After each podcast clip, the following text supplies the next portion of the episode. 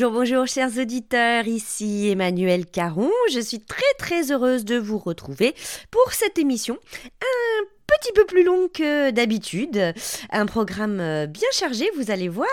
Alors pour ce nouvel épisode de On se lit tout, eh bien on va rencontrer chez elle la très passionnante et passionnée Melika Abdelmoumen pour parler de son texte Baldwin, Styron et moi, qui est paru tout récemment aux éditions Mémoire d'encrier, mais aussi elle nous touchera deux mots de la toute nouvelle parution des Lettres québécoises dont elle est la rédactrice en chef.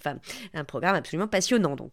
Et ensuite, notre chroniqueur Samir Hamdous nous parlera du roman Le chant de Célia de Lee Maracle, toujours chez Mémoire d'encrier, et nous rejoindrons la grande Caroline Dawson, avec qui nous parlerons de son très beau livre intitulé « Là où je me terre », qui est paru aux éditions du Remue-Ménage. Et puis, on prendra un café, à l'évidence, sur Saint-Denis, avec notre nouvelle délicieuse chroniqueuse, beaucoup de euse, Naomi Jouan, qui nous parlera de « Mettre la hache », le texte coup de poing de Patty O'Green. Voilà, alors, ce 5e épisode de On se lit tout. Eh bien, c'est parti. Bonne écoute. Bonjour, Melika Abdelmoumen. Qu'est-ce que je suis contente de vous voir. Vraiment, vous êtes en face de moi. On est chez vous, oui. En fait, dans un petit boudoir qui nous sert de fumoir. Hein, parce qu'on fume toutes les deux en ce moment. Occasionnellement, mais quand même. Oui, parce que je pense qu'il y a un petit peu de stress de temps en temps. Hein. Alors, le stress en ce moment, c'est la sortie de votre merveilleux livre qui s'appelle Baldwin, Styron et moi, chez Mémoire d'encrier. Oui.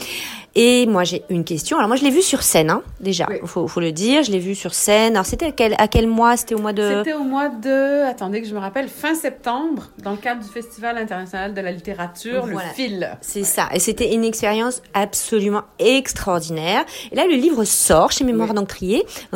Donc, j'aimerais que vous nous en parliez un petit peu. Et j'ai évidemment une première question qui est... D'où est venu ce projet? Oui, je sais que c'est une longue histoire. Oui, allez-y. Alors, au départ, c'était un article pour la revue Spirale qui faisait un dossier spécial sur l'appropriation culturelle. Oui. Et je savais pas du tout... J'avais accepté l'invitation de Daoud Najm et Ftia Mihelakis qui dirige le dossier en me disant, c'est des gens que j'aime, j'ai envie de travailler avec eux. Je savais pas du tout de quoi j'allais parler. Et je leur ai proposé un premier sujet dont je me souviens même pas tellement c'était nul. Et au bout d'un moment, je me suis rappelée de l'histoire de Baldwin et Styron que j'avais découvert plusieurs années avant. Découverte, l'histoire, je veux dire, et Baldwin et Styron aussi. Oui. Ce qui s'était passé, c'est que, Styron, blanc du Sud, qui est l'auteur du Choix de Sophie, on connaît surtout pour ça, écrivain blanc du Sud, était fasciné par l'histoire de Nat Turner, qui est un esclave qui s'est révolté en 1831 dans la région de naissance de Styron. Et ça faisait des années qu'il s'intéressait à ça et à l'esclavage. Et son point de vue ou sa position, c'était qu'en tant que blanc, on leur enseignait pas l'esclavage suffisamment comme faisant partie de leur propre histoire de l'Amérique.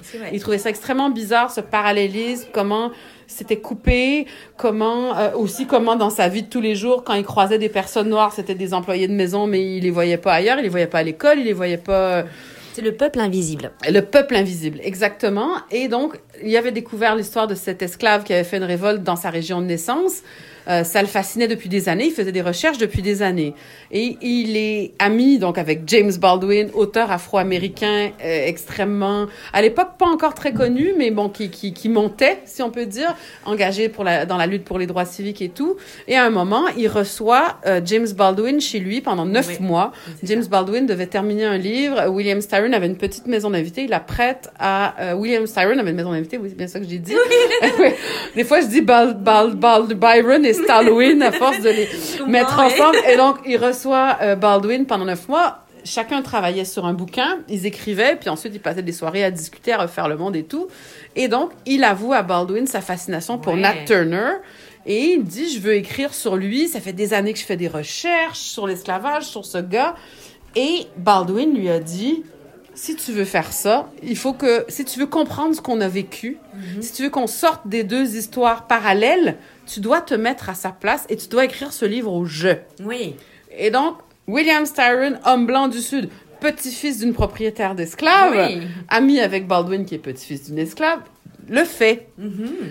Et ça sort en 68, donc ça s'appelait « Les Confessions de Nat Turner ». C'était un roman. Au départ, ça s'est très bien passé. Il y a eu le Pulitzer, il y a même eu un diplôme honorifique d'université. Oui. Une des premières universités, je pense, la première université qui était dirigée et possédée par des Afro-Américains. Il reçoit donc un diplôme honorifique de cette université. Ça se passe bien au début. Au bout d'un moment, scandale. Mm. Scandale parce que, en tant que pour certains... intellectuel et lecteur afro-américain, il n'avait pas le droit. Ah oui. Mm-hmm. Et donc, je me rappelle de cette histoire-là en pensant à Spirale et à leur fameux dossier. Mm-hmm. Et je me dis, ah ouais, c'est en 68. Et il y avait eu le mot « appropriation » qui avait été prononcé. Oui, oui, oui, oui. C'était, il s'est approprié notre Nat Turner. Donc, je me disais, ah, OK, dossier sur l'appropriation culturelle. Moi, j'ai toujours eu une position mitoyenne, compliquée, désagréable sur cette question-là. Je trouve ça beaucoup plus compliqué que les débats qu'on a pu avoir là, dans les années 2015, 2016, 2017. Donc, je me dis, je vais écrire là-dessus et sur mon malaise face à ces questions. Oui. Et donc, j'écris l'article pour la revue Spirale, je crois que c'est en 2019. Et un an après, l'article est repris par la Fabrique culturelle qui décide de... Je pense qu'ils rendent hommage à des revues et ils rendent gratuit un article ou un dossier. Et donc, mon article s'est retrouvé en vedette à la Fabrique culturelle un an après. Et là, c'est une amie très proche à moi, Marie-Hélène Panisset, qui est réalisatrice, productrice, qui me dit « Mais je viens de lire ton truc, il faut que tu racontes cette histoire plus longuement. Il faut que tu en fasses autre chose. Ouais. » Et donc, au début, je fais « Ouais, OK. » Et donc, il y a eu un projet de pièce de théâtre.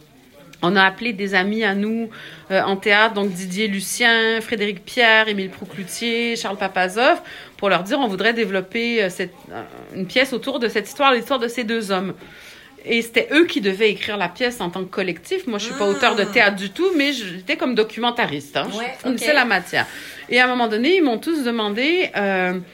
raconte comment ça trouve une résonance aujourd'hui. Comment tu as découvert cette histoire? Qu'est-ce que ça te fait à toi, femme dite racisée, qui est mal à l'aise avec ça, qui est mal à l'aise avec toutes ces questions-là? Raconte ton histoire, ton parcours. Et donc, j'ai fait un premier texte pour les aider à écrire leur projet de théâtre, qui a pour l'instant pas encore été développé. Ouais. C'est encore dans les projets, mais ça n'a pas été... Le fameux collectif n'a pas encore été écrit par eux.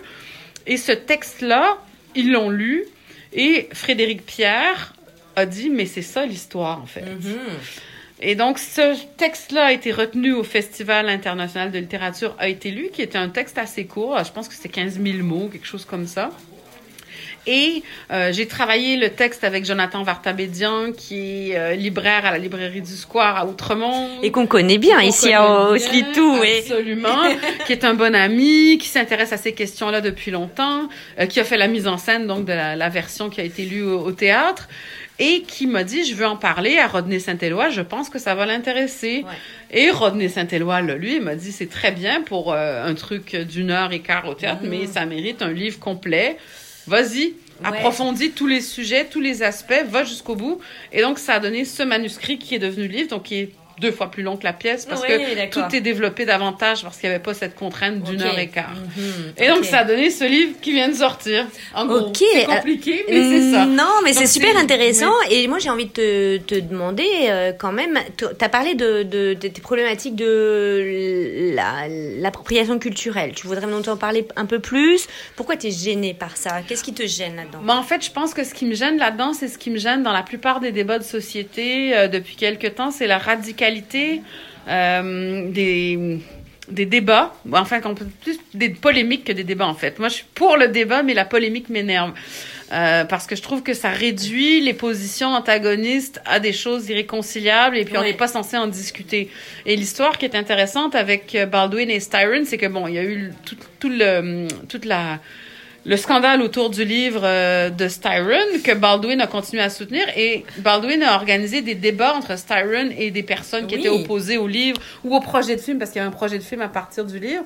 Et là, en lisant l'histoire de ces débats, un en particulier avec un grand acteur, activiste qui s'appelait Ossie Davis, qui avait aimé le livre mais qui était contre l'idée d'un film. Donc, Baldwin a organisé un débat entre ces deux-là. Les deux n'étaient pas d'accord. À la fin du débat, ils n'étaient pas plus d'accord, mais ils se respectaient, ils débattaient. Mm-hmm. Et il y avait cette idée qui est la phrase que Baldwin dit au début, qui est comme, qui porte tout le livre que j'ai écrit, qui est « Ils ont tous les deux raison ». Mm-hmm. Oui, c'est vraiment super, super intéressant. C'est le moment clé pour moi. Et quand j'ai lu Ossie Davis, en fait, lui, il formulait ma position face à toutes ces questions-là d'appropriation culturelle parfaitement, c'est-à-dire qu'il disait à Styron, bien sûr que vous avez le droit d'essayer de vous mettre à la place d'un noir. Vous écrivez une œuvre, c'est de la fiction, vous êtes sincère, l'empathie, ça existe, vous en êtes pas dépourvu, c'est pas ça le problème. Le problème, c'est que c'est les gens comme vous qui ont la parole et les gens comme moi qui l'ont jamais. Mmh. Et donc, c'est pas qui raconte quoi. C'est qui a le droit de raconter et qui a une tribune. Mmh. Et moi, là, j'ai vu la clé d'un problème en lisant ça, c'est qu'en fait, toutes ces questions-là tournent pas tellement, en fait, ne devraient pas tourner autour du fait de est-ce qu'on a le droit de s'imaginer à la place de l'autre. C'est que si c'est toujours les mêmes qui parlent, on a un seul point de vue et on peut comprendre que certains se sentent dépossédés de leur histoire. Oui. Et donc, ce qu'Ossie Davis dit, c'est ça, c'est le problème, c'est qu'on est dépossédés de notre histoire, c'est que les gens comme vous qui ont accès au public, qui la racontent, qui sont lus, et à un moment, il faudra que les gens comme moi aient le droit de raconter, soient entendus. Ils n'ont pas appris à prendre leur place, ils n'ont pas appris à avoir de la place, donc peut-être qu'ils vont être trop énervés, peut-être qu'ils vont être trop agressifs, mais tant pis. Ouais. Il faut qu'on ait le droit de le et c'est pas une spoliation de la parole des Blancs d'une certaine manière, c'est juste un autre point de vue. Vous prenez trop de place, vous avez toute la place. Donc le problème c'est pas que vous parliez de nous, c'est que nous on puisse pas parler de nous et qu'on vous écoute plus quand vous parlez de nous que nous quand on parle de nous. Ouais. Donc le problème de qu'Ossie Davis voyait, c'était pas que Styron se mette à la place d'un noir, c'est qu'un noir qui fasse un livre sur Nat Turner est moins de place pour s'exprimer qu'un Blanc en 68, là, c'était en 68. Oui, bien sûr. Hein. Et c'est toute la construction, finalement, de ce qu'on appelle l'excellence noire, finalement. Hein, c'est de le fait de s'approprier sa propre culture. Sa propre histoire. Hein, et donc, le problème d'Ossie Davis, c'était pas du tout que personne d'autre avait le droit de le faire. C'était que c'est toujours les mêmes qui le faisaient. C'était vraiment ça, la question. Donc, moi, j'ai trouvé ça super intéressant par rapport au débat qu'on a depuis quelques années ici, sur les mêmes questions. Oui, qui s'est un peu radicalisé. Hein. C'est-à-dire que maintenant, pour quelqu'un de Blanc, c'est très, très compliqué de parler à la place des Noirs. Ça pose des problèmes encore plus compliqués parce que, par exemple, moi, je m'appelle Abdelmoumen, mais je suis née au Québec, j'ai grandi au Québec, j'ai vécu quelques années en France, mais je connais rien de la culture arabe, je parle pas arabe, mais à cause de mon nom de famille, j'aurais le droit, plus qu'un autre ou une autre, d'écrire l'histoire d'une femme arabe voilée ou tous ces clichés, là, quoi. Alors que je suis pas plus habilitée qu'un autre à en parler. Je suis pas... Et donc, ça nous met dans des catégories. Quand on dit on a le droit de parler seulement de sa culture, qu'est-ce qu'on veut dire, en fait? Et si on veut dire juste ton nom de famille et ta gueule, à un moment donné, ça a ses limites. Premièrement. Puis deuxièmement, pour moi, qu'un Québécois de souche soit passionné par la littérature caribéenne ou qu'un Caribéen soit passionné par la littérature québécoise, je trouve ça génial. Donc, mais il faut qu'ils aient une tribune, en fait. Oui, c'est ça, c'est une question de tribune où au théâtre, c'est encore plus compliqué parce qu'il y a des questions de rôles qui sont donnés à certains et pas aux autres. Il y aura, je sais pas moi, ça commence à changer apparemment, là, c'est ce que mes amis en théâtre me disent, mais il y avait un grand nombre d'acteurs noirs compétents pour jouer dans Slave, par exemple, vu que c'est de là que le scandale est parti. Là, c'est des gens qui perdent leur travail, qui n'ont pas la possibilité de jouer. Alors que dans un roman, ton personnage noir ou ton personnage blanc ou ton personnage arabe, c'est un personnage de papier. Oui, ça ne peut pas perdre son boulot à quelqu'un. Mais peut-être que effectivement, les personnes dites des minorités ont... Ça change en ce moment, heureusement, mais avait moins accès à la publication, à l'espace public et tout ça. Ça, c'est en train de changer. Mais c'est tout ce terme dont je t'ai déjà entendu en parler, de raciser, en fait, qui a l'air de t'énerver pas mal, en fait. Qui m'énerve, mais pas le concept sociologique. Je comprends exactement. C'est « racialize » en anglais. Je trouve déjà que « raciser » et « racialiser », c'est pas pareil. Qui parle d'un processus. Le processus selon lequel, en fonction de ce qu'on s'imagine être ta race... T'as des possibilités où t'en as moins, où t'en as pas. Donc, ça existe, ce phénomène-là, évidemment. Mais là, maintenant, le mot « racisé » dans le langage courant, c'est devenu une manière de dire « non-blanc ». Oui. Mm-hmm. Et c'est là que moi, j'ai un problème. C'est que là, ça veut dire que c'est une manière polie de dire « métèque » ou « pas blanc » ou je sais pas quoi. Là. Et ça crée des situations extrêmement bizarres où, par exemple, bon, moi, je publie ce livre-là ou un autre, j'en ai publié plusieurs. Je fais partie de la diversité en littérature québécoise, alors que je n'ai jamais fait autre chose que de la littérature québécoise. Je suis québécoise, j'ai grandi ici. Je n'apporte pas spécialement de diversité à la littérature québécoise. J'en fais partie depuis toujours. Mais, par exemple, toi ou mon conjoint ou d'autres amis que j'ai qui sont immigrés mais blancs, eux, ils vont pas être classés dans la diversité. Alors que, par exemple, qui sont arrivés plus tard, qui sont pas nés ici, eux, ils vont peut-être apporter un regard plus différent que le mien sur la littérature québécoise. Donc, dans leurs œuvres, c'est eux qui font la diversité de notre littérature, c'est pas moi. Ah, ben c'est gentil de le dire. À cause de mon nom de famille, je suis automatiquement classée dans cette catégorie. Et ça, je trouve ça problématique. Mais c'est super intéressant ce que tu dis, et on le voyait bien dans les enjeux de la pièce en tout cas, puis dans le texte, donc Baldwin, Styron et moi. Dans la pièce, il y a un moment absolument magique où tu parles d'une nouvelle de Baldwin, où très très très dur, hein, où on parle d'un pique-nique de blanc autour d'une pendaison, d'un noir. Ça, comment tu... Mais moi, c'est par ce texte-là que j'ai découvert Baldwin, ou à peu près, parce que le premier livre de lui que j'ai lu, c'est le recueil de nouvelles dans lequel il y avait cette nouvelle, pardon. Et en fait, dans quand je l'ai lu, il y avait avant ça une autre nouvelle où un narrateur afro-américain qui vit à Paris depuis une dizaine d'années quitte Paris pour aller aux États-Unis et se retrouve au restaurant avec des amis français et américains, tous blancs, qui humilie un immigré tunisien. Moi, je suis d'origine tunisienne. Mon père est tunisien. Et donc, il prend la défense de l'immigré tunisien et il parle de toute la question des Arabes en France. Et là, il y a comme une espèce de, comme on dirait aujourd'hui, une intersectionnalité, là, une conjonction des combats là, dans la nouvelle de Baldwin. Donc déjà, premier choc. Ah ouais, OK. Il se bat pour ça. Et ensuite, j'arrive à la fameuse nouvelle qui s'appelle « Face à l'homme blanc ». Et dans cette nouvelle-là, qui n'est pas au jeu, hein, qui est à la troisième personne, mais qui se passe dans la tête d'un policier raciste blanc qui déteste les Noirs, qui aime les taper, qui trouve qu'ils puent. Ça, c'est énorme. Hein, c'est horrible. Et c'est Baldwin qui l'écrit. Et il y a un moment où on se rend compte que cet homme blanc raciste policier, tout ça vient du moment où ses parents l'ont amené à un pique-nique pour assister à un lynchage, comme si c'était un spectacle, et que c'est de là que son problème est venu. Donc, je me disais, là, il se met dans la peau d'un homme qui l'aurait jamais jugé comme un humain, lui, James Baldwin, si cet homme avait existé, hein, parce que c'est un personnage fictif. Et il va jusque-là pour chercher l'humanité en l'autre, en fait. Et ça m'avait vraiment marqué. Ça, c'est extraordinaire. Vraiment extraordinaire. Et donc, on n'est pas étonné après que lui ait pu dire à un homme descendant de propriétaires d'esclaves, mets-toi à ma place, essaye, imagine. Parce que Styron lui aurait dit, mais j'y arriverai jamais, comment tu veux. Et imagine, c'est ton métier, on est écrivain, imagine. Puis Baldwin a fait plusieurs fois ça, de se mettre dans la peau d'un blanc, dans la peau d'une femme blanche, dans la peau d'un homme blanc, dans la peau de... Un de ses premiers romans, Giovanni's Room, c'est un homme blanc, le héros, qui porte sur l'homosexualité, parce que Baldwin se battait aussi pour les droits des homosexuels. Il l'était lui-même de manière assumée, ce qui n'était pas forcément évident pour un homme noir à l'époque. C'est encore un issue, c'est encore un débat. Je suis née avec tous les problèmes, je suis noire et gay aux États-Unis. Donc, donc ça m'avait, pour moi, c'était une position... donc, j'adhère à ça, là, complètement. Cette idée de...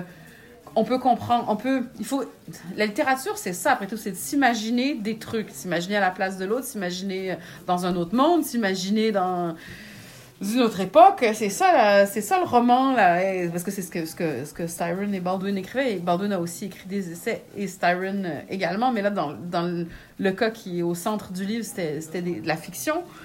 Et puis, c'est vraiment drôle, parce que c'était vraiment ça, c'était, si tu veux comprendre cette partie de ton pays qui est différente de toi, qui a toujours été enseignée comme différente, voire inexistante, la seule façon de le faire, c'est de se mettre à sa place en écrivant un livre, au jeu. Tu dirais ça aujourd'hui, c'est comme complètement compliqué, là. Alors justement, j'avais une autre question, parce que je sais que maintenant tu es à la tête des Lettres québécoises, de Lettres québécoises. Alors c'est vraiment une revue très ancienne et qui a vraiment sa place dans le paysage. Quelle est cette, c'est quoi ta ligne éditoriale, finalement? Je sais pas exactement comment la définir. C'est-à-dire que moi, je suis arrivée là Bon, je suis pas la première femme, il y avait Annabelle Moreau avant moi, mais en tout cas la première, entre guillemets, personne racisée qui dirige les Québécoises. Du coup, hein. Okay.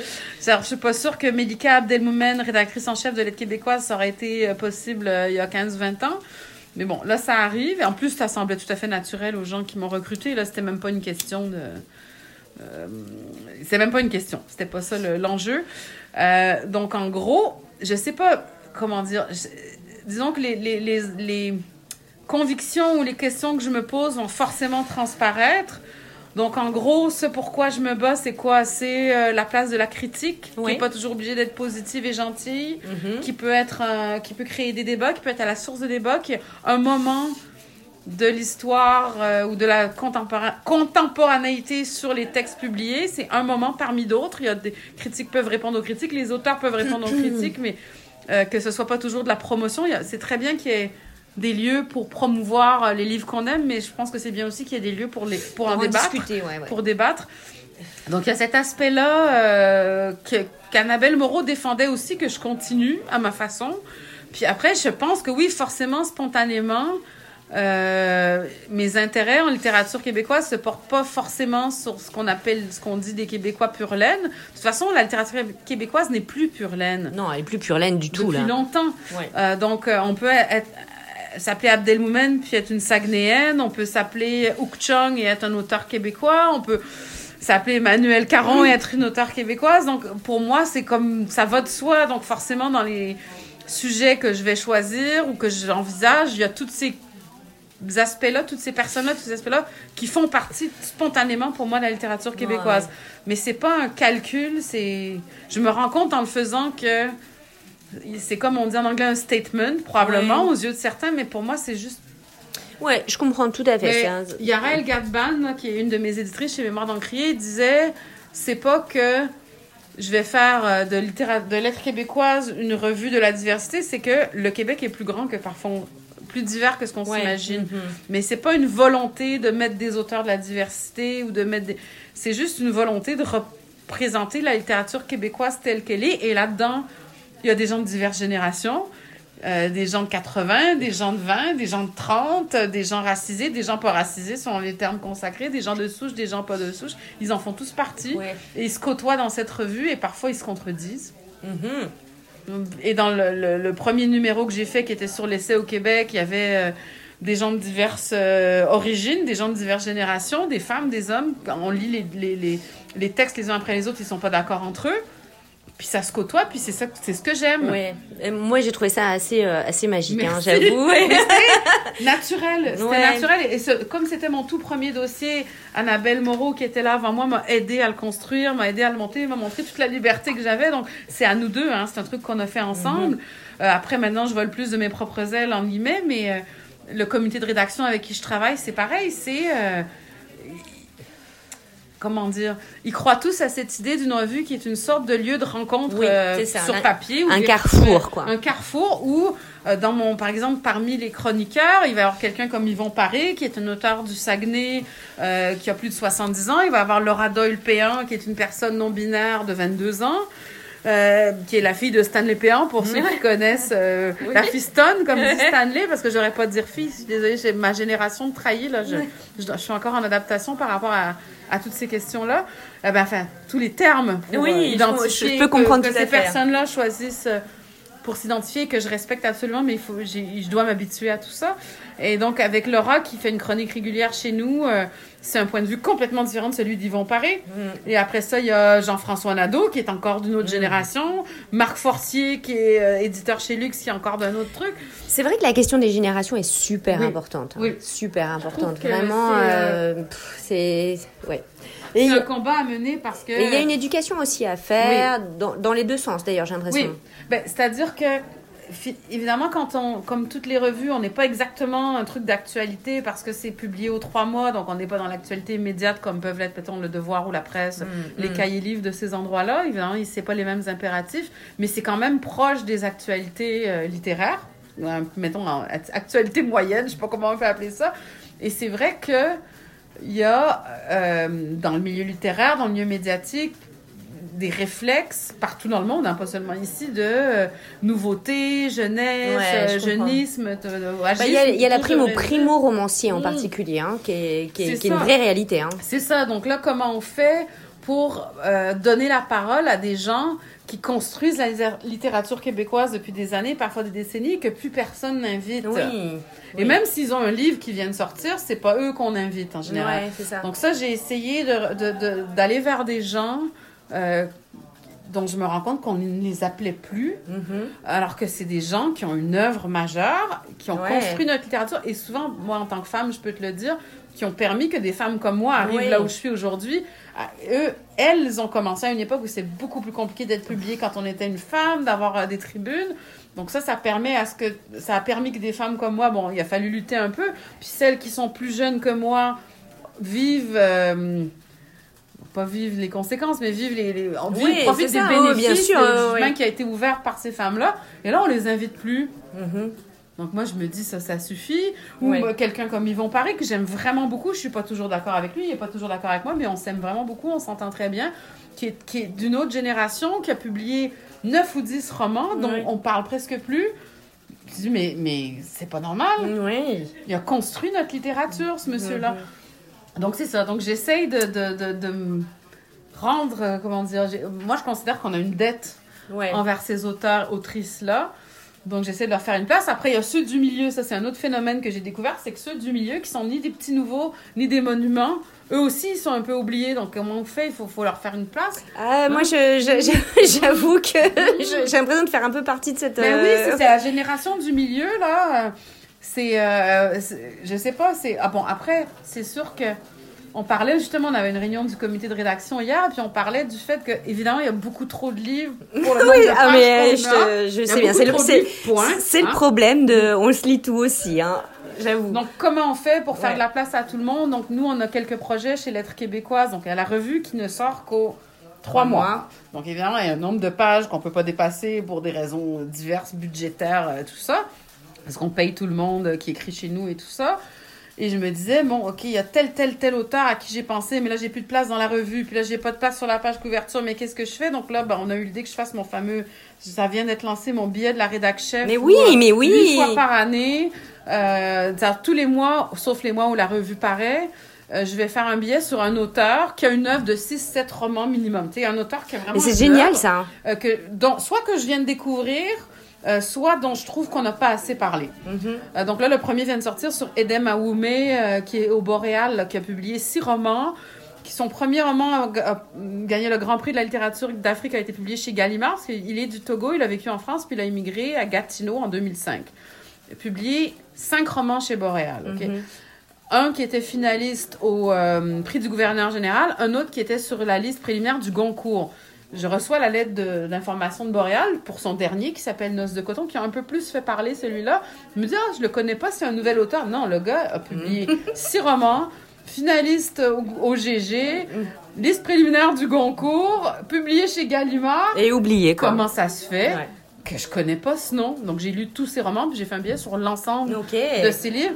Et je me suis dit, il faudrait que je fasse ça une fois de temps en temps parce que j'ai pas toujours de la place dans la revue pour le faire. Donc, je fais ça à côté. Et on a aussi un projet de podcast où, encore une fois, ça compléterait, ça serait pas le reflet de ce qu'il y a dans la revue, ce serait un autre contenu. Ouais. Comme ça, ça élargit l'espace qu'on peut donner.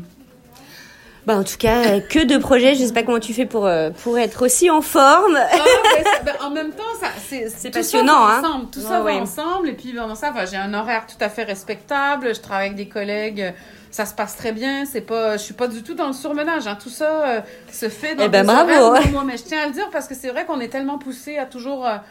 travailler plus pour gagner plus, comme dirait un président d'un certain pays qu'on connaît bien toutes les deux. Mais non, là, tout ça se fait dans des horaires tout à fait raisonnables. J'ai la place pour tout ça. Je m'organise. Après, j'imagine que je suis peut-être bien organisée. Je ne le sais pas, mais bon, Moi, je pense que tu es assez bien organisée, oui. Je suis pas dans le surmenage. Tout ça est tout à fait... J'ai le temps pour mes propres projets à moi, donc ça va, quoi. Et alors, j'avais une question pour toi. Est-ce que tu as encore le temps de lire, hein, puisqu'on se lit tous, c'est des recommandations de lecture. Alors, je vois dans dans l'interview qui vient de précéder, il y a eu pas mal de recommandations que je vais noter aussi pour les auditeurs. Est-ce que tu aurais texte que tu voudrais mettre en avant maintenant? Ok, ben là, je vais parler d'Edem Awoumé, vu que je viens de passer beaucoup de temps avec lui, entre guillemets, virtuellement. Donc, il vient de faire paraître un livre qui s'appelle « Noces de coton », dont on a un peu entendu parler, qui est vraiment une merveille. Mais moi, je conseillerais même aux gens, s'ils ont un peu de temps, de lire les six, tous ces ouvrages. C'est vraiment magnifique. Bah, tu m'as donné vraiment envie. Mes dernières lectures, c'était ses livres à lui. Mais après, c'est ça, j'ai un autre livre que j'ai vraiment beaucoup aimé, c'était le dernier livre d'Olga Duhamel Noyer, Notre vie est possible, dont on a parlé un peu, mais pas autant, je pense, qu'on aurait pu. Donc ça, c'est les trucs que j'ai lus récemment, mais c'est à la faveur du travail, c'est... En gros, je lis... Mais j'aimerais beaucoup l'entendre sur On se lit tout, Olga. On va y avoir quelque chose. On va bâtir quelque chose. Ça vaudrait la peine parce qu'elle a une œuvre vraiment elle-même aussi, 5 ou 6 livres publiés. Donc ça, c'est les lectures que j'ai faites récemment. Après, j'essaie de penser... Bah, évidemment, Baldwin et Styron... Oui, il faut lire Baldwin et Styron. Je suis allée voir Linda Dion à l'émission Libraire de Force il n'y a pas longtemps, puis elle me disait qu'en lisant votre livre, on a toute une liste de lectures qu'on a envie de faire. Mais je suis tellement d'accord. Enfin, vraiment, moi, j'ai découvert Baldwin grâce à toi, vraiment... Styron un petit peu moins, mais Baldwin vraiment bravo pour ça. Ouais, ben merci. Voilà. Ben je voulais. Ben c'est ça, c'est un livre comme me dit mon père, c'est aussi un livre sur la lecture que j'ai écrit. Exactement. Donc sur le pouvoir de la lecture, sur comment la littérature et la lecture peuvent changer le monde. Ah, mais crois, c'est tout toi, Donc, voilà. Écoute, il me reste à te dire au revoir, Melika. C'était un plaisir. Chouette. Merci beaucoup. C'est moi qui te remercie vraiment et à très bientôt. Et puis, continue à faire ce travail extraordinaire que tu fais pour la littérature. Et puis, je peux dire quand même à tes auditeurs que tu auras bientôt un texte dans Lettres québécoises, mais bon, ça sera à la fin de l'année parce qu'on voit à long terme, vu que c'est seulement 4 fois par année, mais j'ai très hâte qu'ils découvrent ton texte dans notre nouvelle rubrique qui s'appelle Une chambre à soi. Alors tu vois, moi j'ai déjà des petits papillons qui viennent de naître. On a tous très hâte au comité de te lire et je dis à tes auditeurs de surveiller ça. Alors c'est un plaisir. Merci Melika Abdelmoumen pour Baldwin, Styron et moi que nous recommandons extrêmement chaudement. Merci. Bye. Voilà, merci Melika Abdelmoumen pour ce moment où vraiment ça se saute qu'on s'est bien amusé. Alors je vais donner la parole maintenant à notre chroniqueur Samir Hamdous qui va nous parler d'un texte qu'il a, je pense, beaucoup aimé qui s'appelle Le chant de Célia de Lee Maracle. Je lui laisse la parole, on l'écoute avec plaisir. Bonjour Emmanuelle et bonjour à vous, chers auditeurs et chères auditrices. Le livre dont je vais vous parler aujourd'hui, écrit initialement en anglais par Lee Maracle, s'intitule « Le chant de Célia ». Lee Maracle, morte en 2021, était une écrivaine autochtone Stolo, née à Vancouver, et elle était professeure à l'Université de Toronto. Le chant de Célia présente un univers très bien décrit, très onirique et aussi très troublant. On y trouve des prophéties sur les souffrances à venir pour l'humanité, guerre, changement climatique, ainsi qu'un récit des souffrances passées et présentes des autochtones. Dans le livre, la question du progrès se pose comme suit. Les autochtones savaient-ils mieux vivre que les colonisateurs et que le monde contemporain? Leurs mythes, légendes et croyances avaient-ils un fond de vérité? Le roman s'organise autour de ces questions et autour d'un narrateur énigmatique et métamorphe. Le fait que le narrateur soit métamorphe veut dire qu'il peut changer son apparence physique. Il peut, par exemple, se transformer en certains animaux. Ce narrateur qui s'appelle Vision a une histoire à raconter. Il n'a pas le choix, en fait. Il sent l'obligation de témoigner. Mais de quoi, au juste, est-il témoin? C'est bien ça le grand sujet du roman. Alors, d'un côté, il y a une histoire avec un serpent à 2 têtes, et de l'autre côté, il y a l'histoire de certains humains. Ces 2 récits, en fait, ne forment qu'une histoire, car selon le narrateur, dans le futur, les humains seront punis par un dieu serpent, dont une tête s'appelle Constance et l'autre s'appelle Tourment. Tourment veut à tout prix punir les humains pour avoir rompu le pacte qui assurait de la protection en échange de l'honneur. Alors que Constance incarne plutôt une sorte de miséricorde. Tourment et Constance se livreront une bataille féroce qui sera narrée avec l'aide d'une description épique formidable. Qui gagnera, Tourment ou Constance? Je vous laisse le découvrir. Vision mentionne aussi une autre guerre, car selon elle, ou il, les humains sont toujours en guerre. Et Vision dit aussi que quand les deux têtes d'un même corps sont en guerre, personne n'en ressort gagnant, ce qui peut s'appliquer tant aux serpents qu'à l'humanité. Mais pour revenir au sort des humains dans le roman, selon Vision, le dieu serpent aurait déclenché une immense tempête, quasiment apocalyptique. Mais pourquoi? Eh bien, parce que les hommes ont arrêté d'honorer le dieu serpent et de lui adresser des chants. Dans les récits, les rituels faisaient partie de la culture autochtone en territoire Stolo, mais ils cessèrent dès que les colons, les nouveaux venus, arrivèrent. On peut faire ici, quand on parle de la tempête, bien évidemment, un parallèle avec la situation climatique.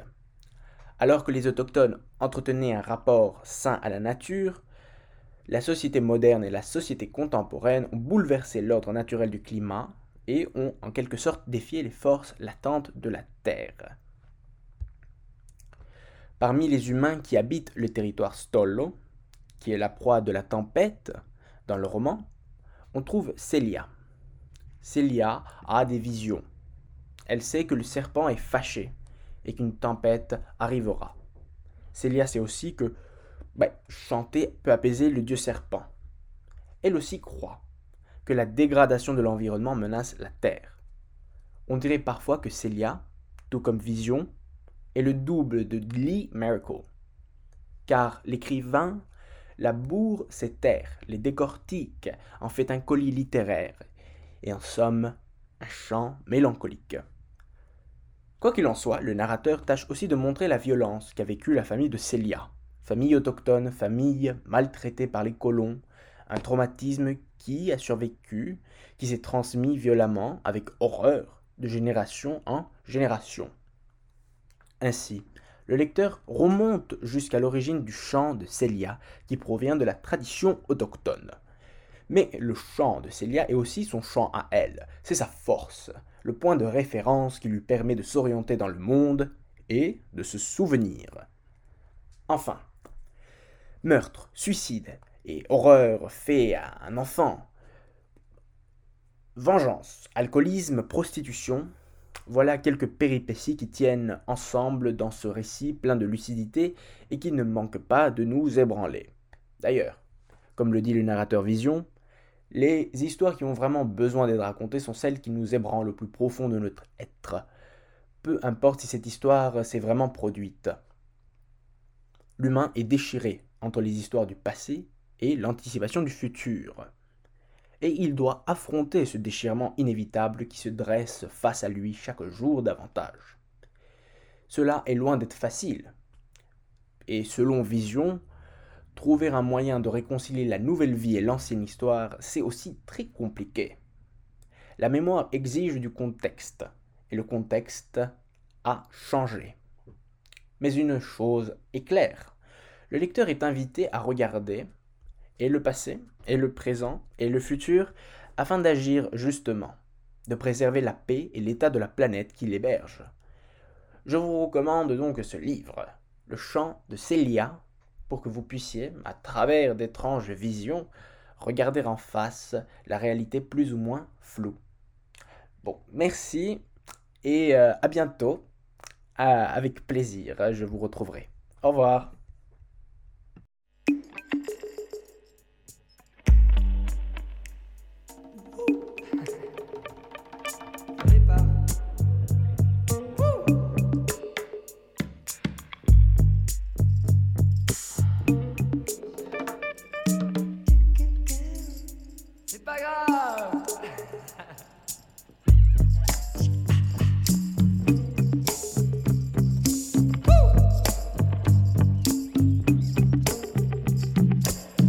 compagnons des mauvais jours.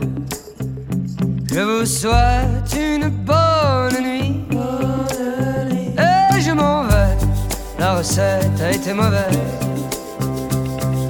C'est encore une fois de ma faute. Tous les torts sont de mon côté.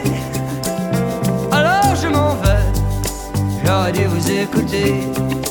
J'aurais dû jouer du caniche, c'est une musique qui plaît. J'aurais dû nous écouter. Mais je n'en ai fait qu'à ma tête. Et puis je me suis énervé. Compagnon de mauvais jours, pensez à moi quelquefois. Plus tard, quand vous serez réveillé, pensez à celui qui joue du fort et du saumon fumé au bord de la mer. Les mauvais jours, les mauvais jours, les mauvais jours. Compagnons de mauvais jours, je vous souhaite une bonne nuit. Et je m'en vais, la recette a été mauvaise. Quand on joue du chien à poil dur, il faut ménager son archet. Alors je m'en vais, les gens ne viennent pas au concert pour entendre hurler à la mort. Et cette chanson de la fourrière nous a causé le plus grand tort. Compagnons des mauvais jours, je vous souhaite une bonne nuit. Dormez, rêvez, moi je prends ma casquette, puis deux ou trois cigarettes dans le paquet et je m'en vais, je m'en vais. Compagnons des mauvais jours, pensez à moi quelquefois. Plus tard, quand vous serez réveillés, pensez à celui qui joue du phoque et du saumon fumé au bord de la mer, au bord de la mer. Les mauvais jours, les mauvais jours, les mauvais jours, les mauvais jours, les mauvais jours, les mauvais jours.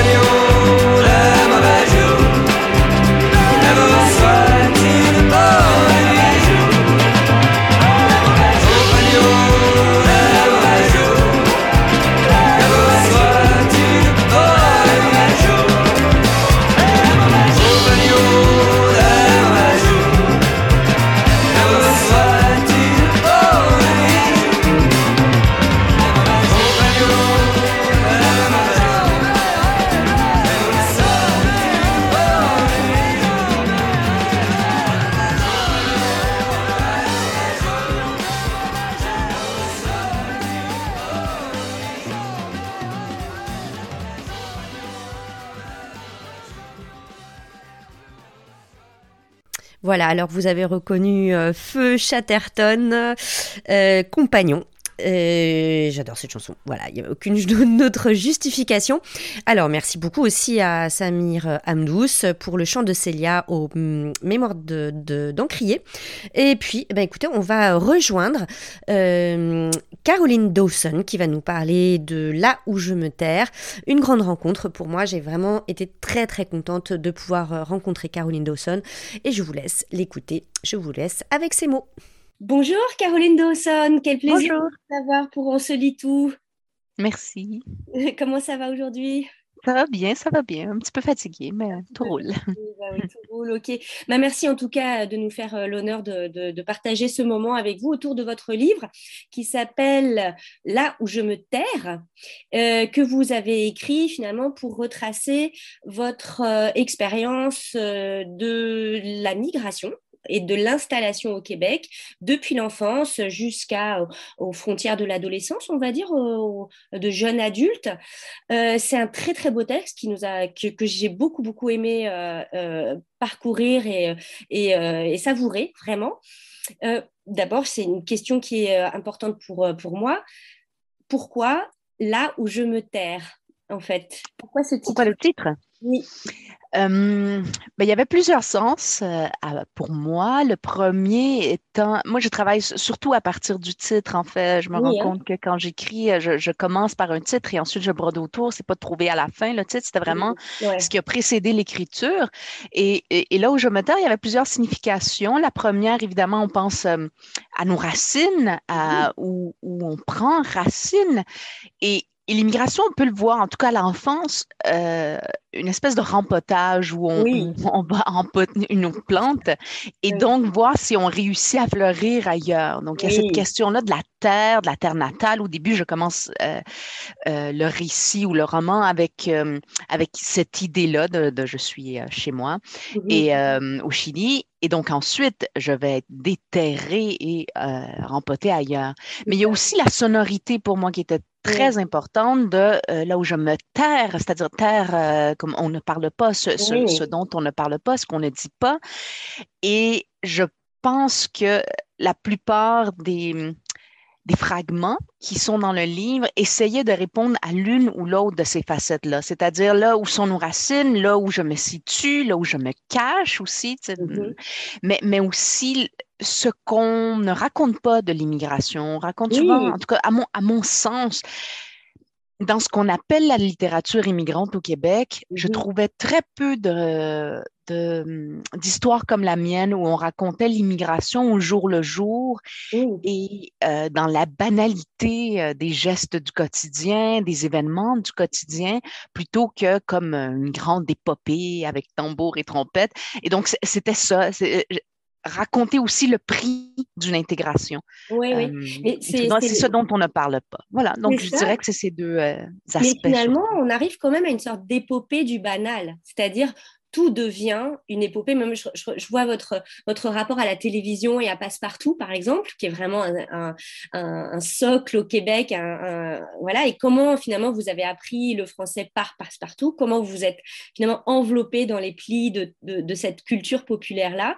J'avais aussi moi, ça m'a beaucoup plu, mais aussi votre rapport à l'espace de la ville. Vous parlez vraiment beaucoup de vos maisons, des maisons que vos parents ont pu s'acheter au fur et à mesure, où vous avez commencé votre périple et où finalement vos parents sont arrivés au final.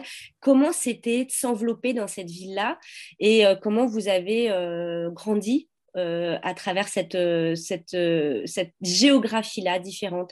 Est-ce que je voulais faire de la ville un des personnages du livre parce que je pense que la plupart des immigrants vont connaître justement, en même temps que leur ascension sociale se fait, au même rythme, on va avoir différents quartiers et différentes façons de s'intégrer. Donc, c'est pas la même chose de vivre dans un endroit où il n'y a que des immigrants de la même origine, ce qui était notre cas au début, pour ensuite déménager à Hochelaga-Maisonneuve, où là, c'était presque exclusivement des Canadiens d'origine canadienne-française, donc des Québécois d'origine canadienne-française, pour ensuite aller à Brossard, où là, encore une fois, il y a une mobilité sociale ascendante et on a pu s'intégrer à un autre type de culture. Donc, pour moi, c'était très important de faire ce chemin-là.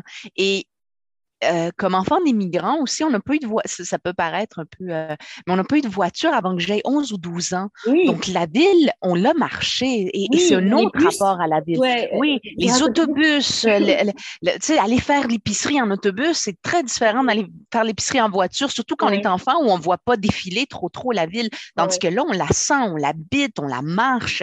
L'autobus scolaire, c'est la même chose. Et c'est de se perdre dans cette ville-là chaque fois, de perdre ses repères et de la faire sienne, de l'appréhender. Ça c'est vraiment merveilleux, c'est très très bien rendu. Il y a aussi un autre thème qui m'a vraiment frappée, c'est l'espèce de rage sociale, on peut dire. Vraiment, vous avez... il y a une très, très belle scène où vous allez dans une fête, vous êtes adolescente, et vous vous apercevez que, enfin j'espère que j'en dis pas trop, mais vous apercevez qu'en fait vous êtes dans la maison du jeune qui vous accueille, c'est aussi une maison dont s'occupe votre maman, qu'elle est femme de ménage dans cette maison-là. Et il y a comme un espèce de trop-plein, il y a une impossibilité finalement de faire la fête évidemment, et même elle est très très symbolique cette anecdote, je trouve.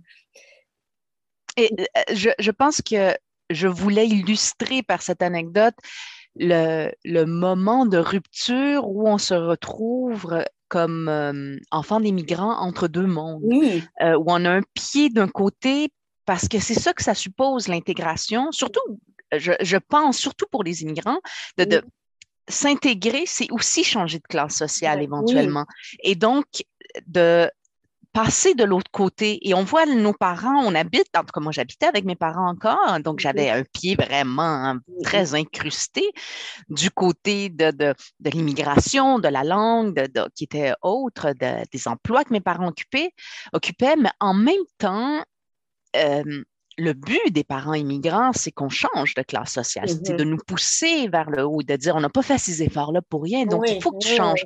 Mais ce changement ne se fait pas sans une espèce de contribution à la domination. On devient, là c'est la sociologue en moi qui parle, là, mais on devient les acteurs de la domination de nos parents aussi. Donc évidemment que ma langue, c'est devenu la langue française, je suis beaucoup plus à l'aise pour me penser, pour appréhender le monde qu'en espagnol. Mais par le fait même, je parle mes parents, mettons mes enfants à moi, ils parlent français, ils ne parlent pas espagnol, ils le baragouinent. Et donc mes enfants parlent la langue des employeurs de mes parents. Oui. Ouais, donc, il y a cette domination-là qu'on va créer. De la même façon, là, je me retrouvais à faire la fête chez quelqu'un dont, dans l'histoire, dont ma mère, il fallait qu'elle fasse le ménage le lendemain, donc il fallait qu'elle fasse mon ménage. Là,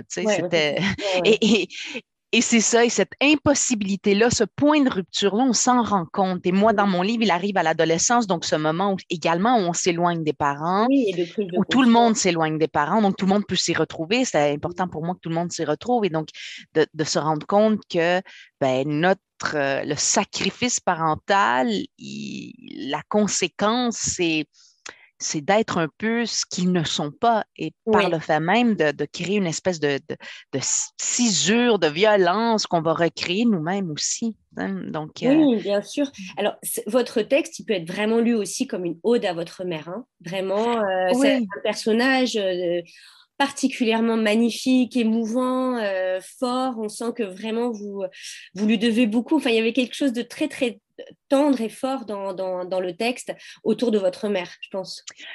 Pour moi, c'était super important de faire de maman. Et c'est pour ça que c'est écrit roman sur le livre. Oui, il y a plein de bouts qui ne sont pas vrais et je pourrais le justifier comme ça aussi en disant, bon, il y a des scènes complètement inventées, mais il y a aussi le fait que je voulais absolument que ce ne soit pas l'histoire unique de Caroline Dawson et de la mère de Caroline Dawson. Oui.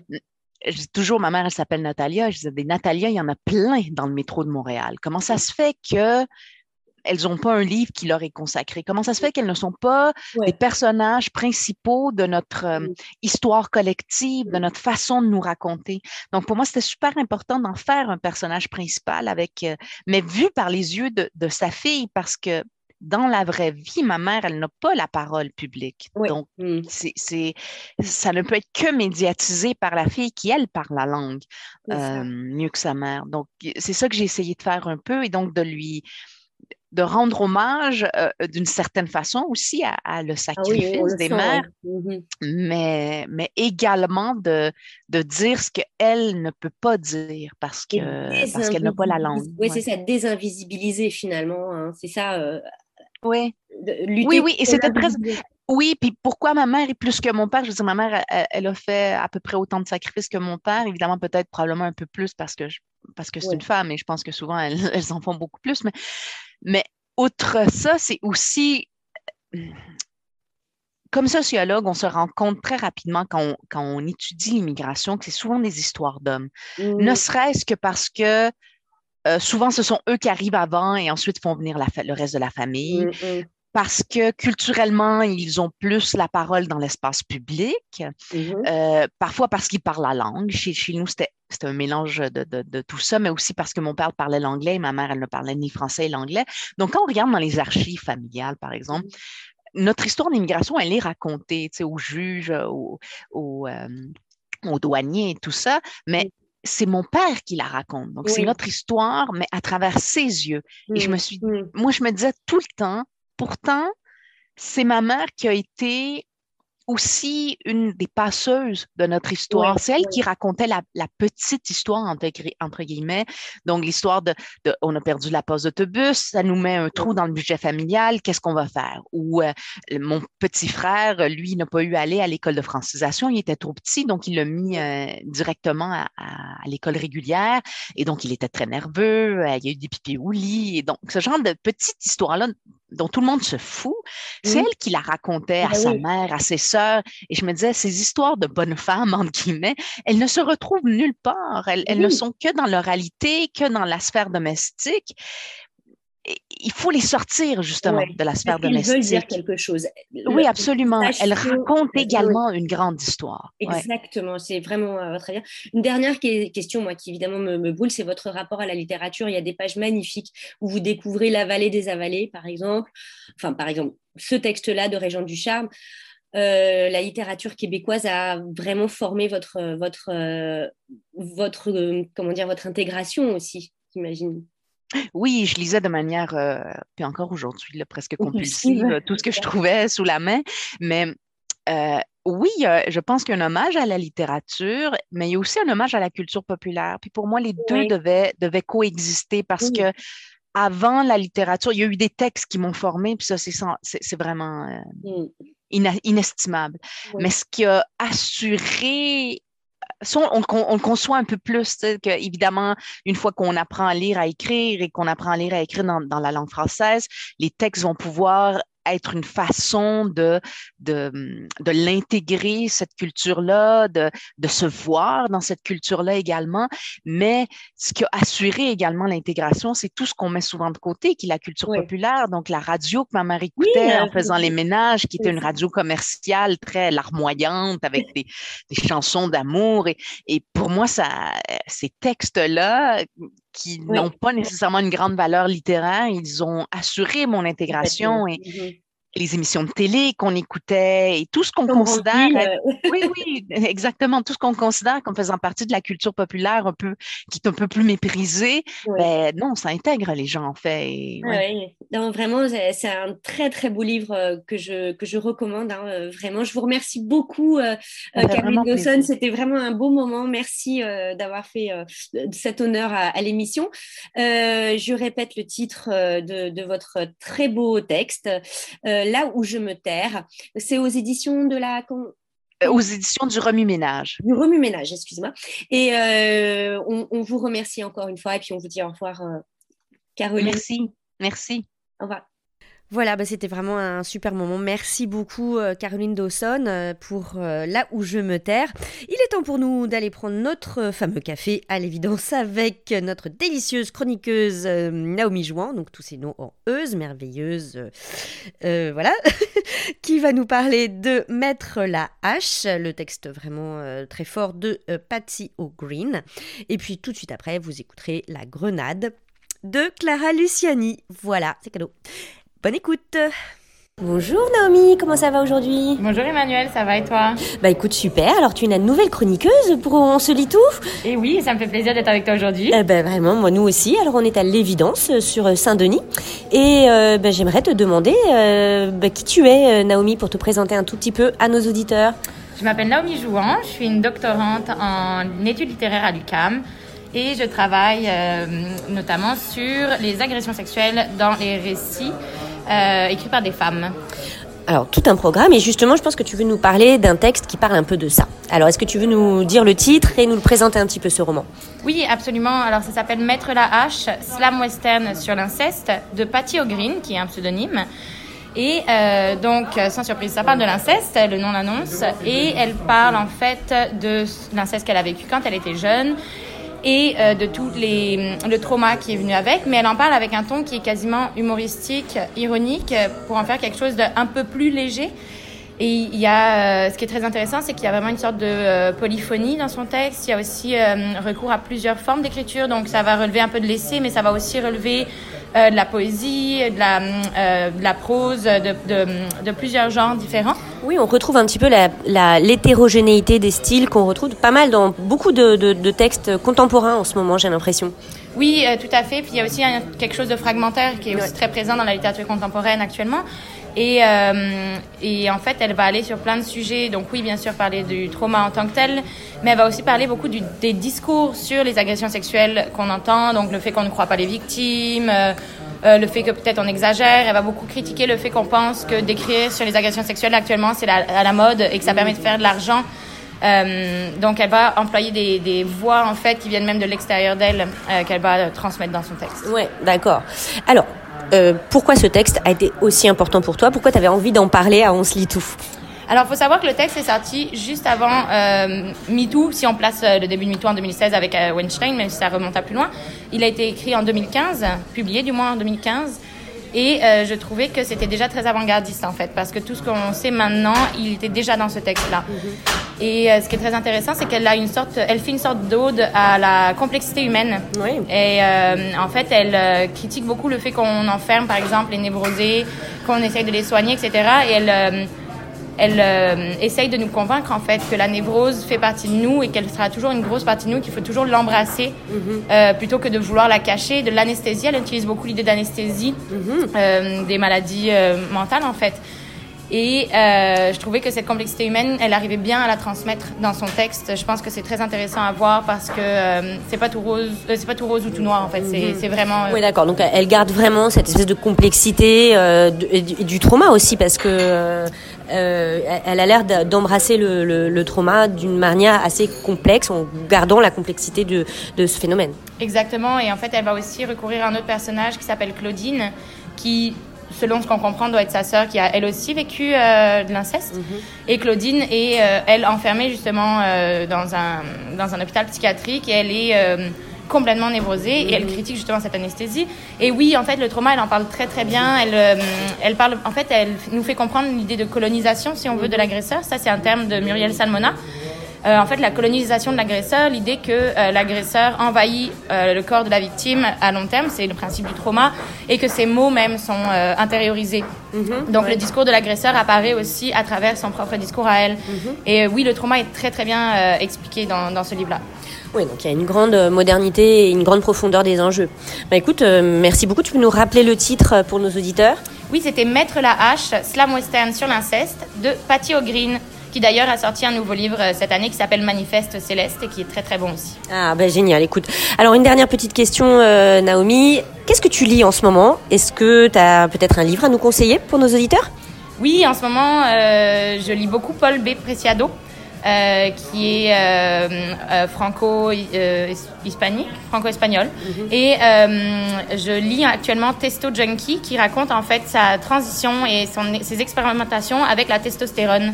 Et il relate tout ça dans un texte tout en analysant vraiment la société aussi, tout ce qui est pharmacologie, tout ce qui est hormones, etc. Je pense que ça vaut la peine. Bah, incroyable, d'accord. Bah écoute, merci beaucoup pour toutes ces suggestions de lecture. On te dit au revoir et merci Naomi. Mais merci à vous. Voilà, à une prochaine fois. À une prochaine fois. Bye.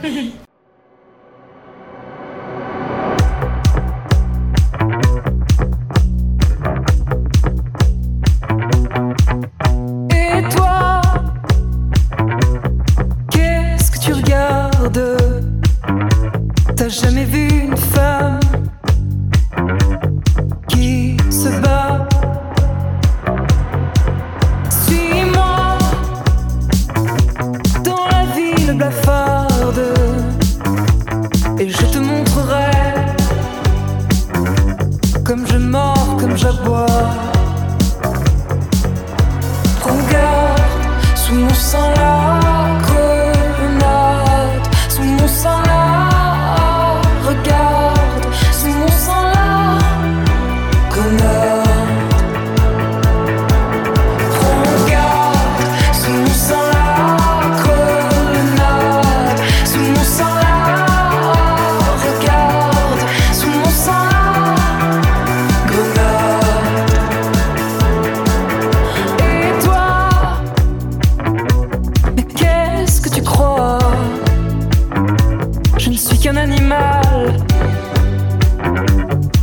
musée, on m'adonne.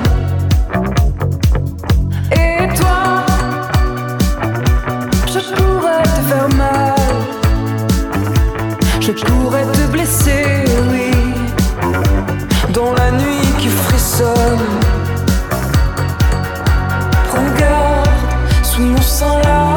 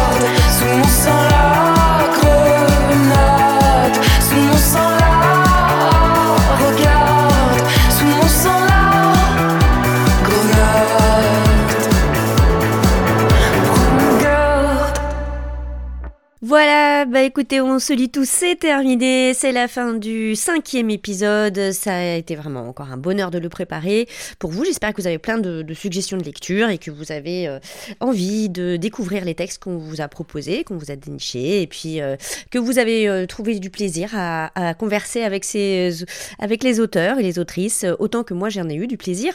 J'espère aussi que mon petit rhume ne vous a pas trop incommodé, parce que j'ai un petit peu parlé du nez, je l'avoue, et en tout cas je vous laisse avec le jingle final en vous disant à la prochaine fois, bonne lecture!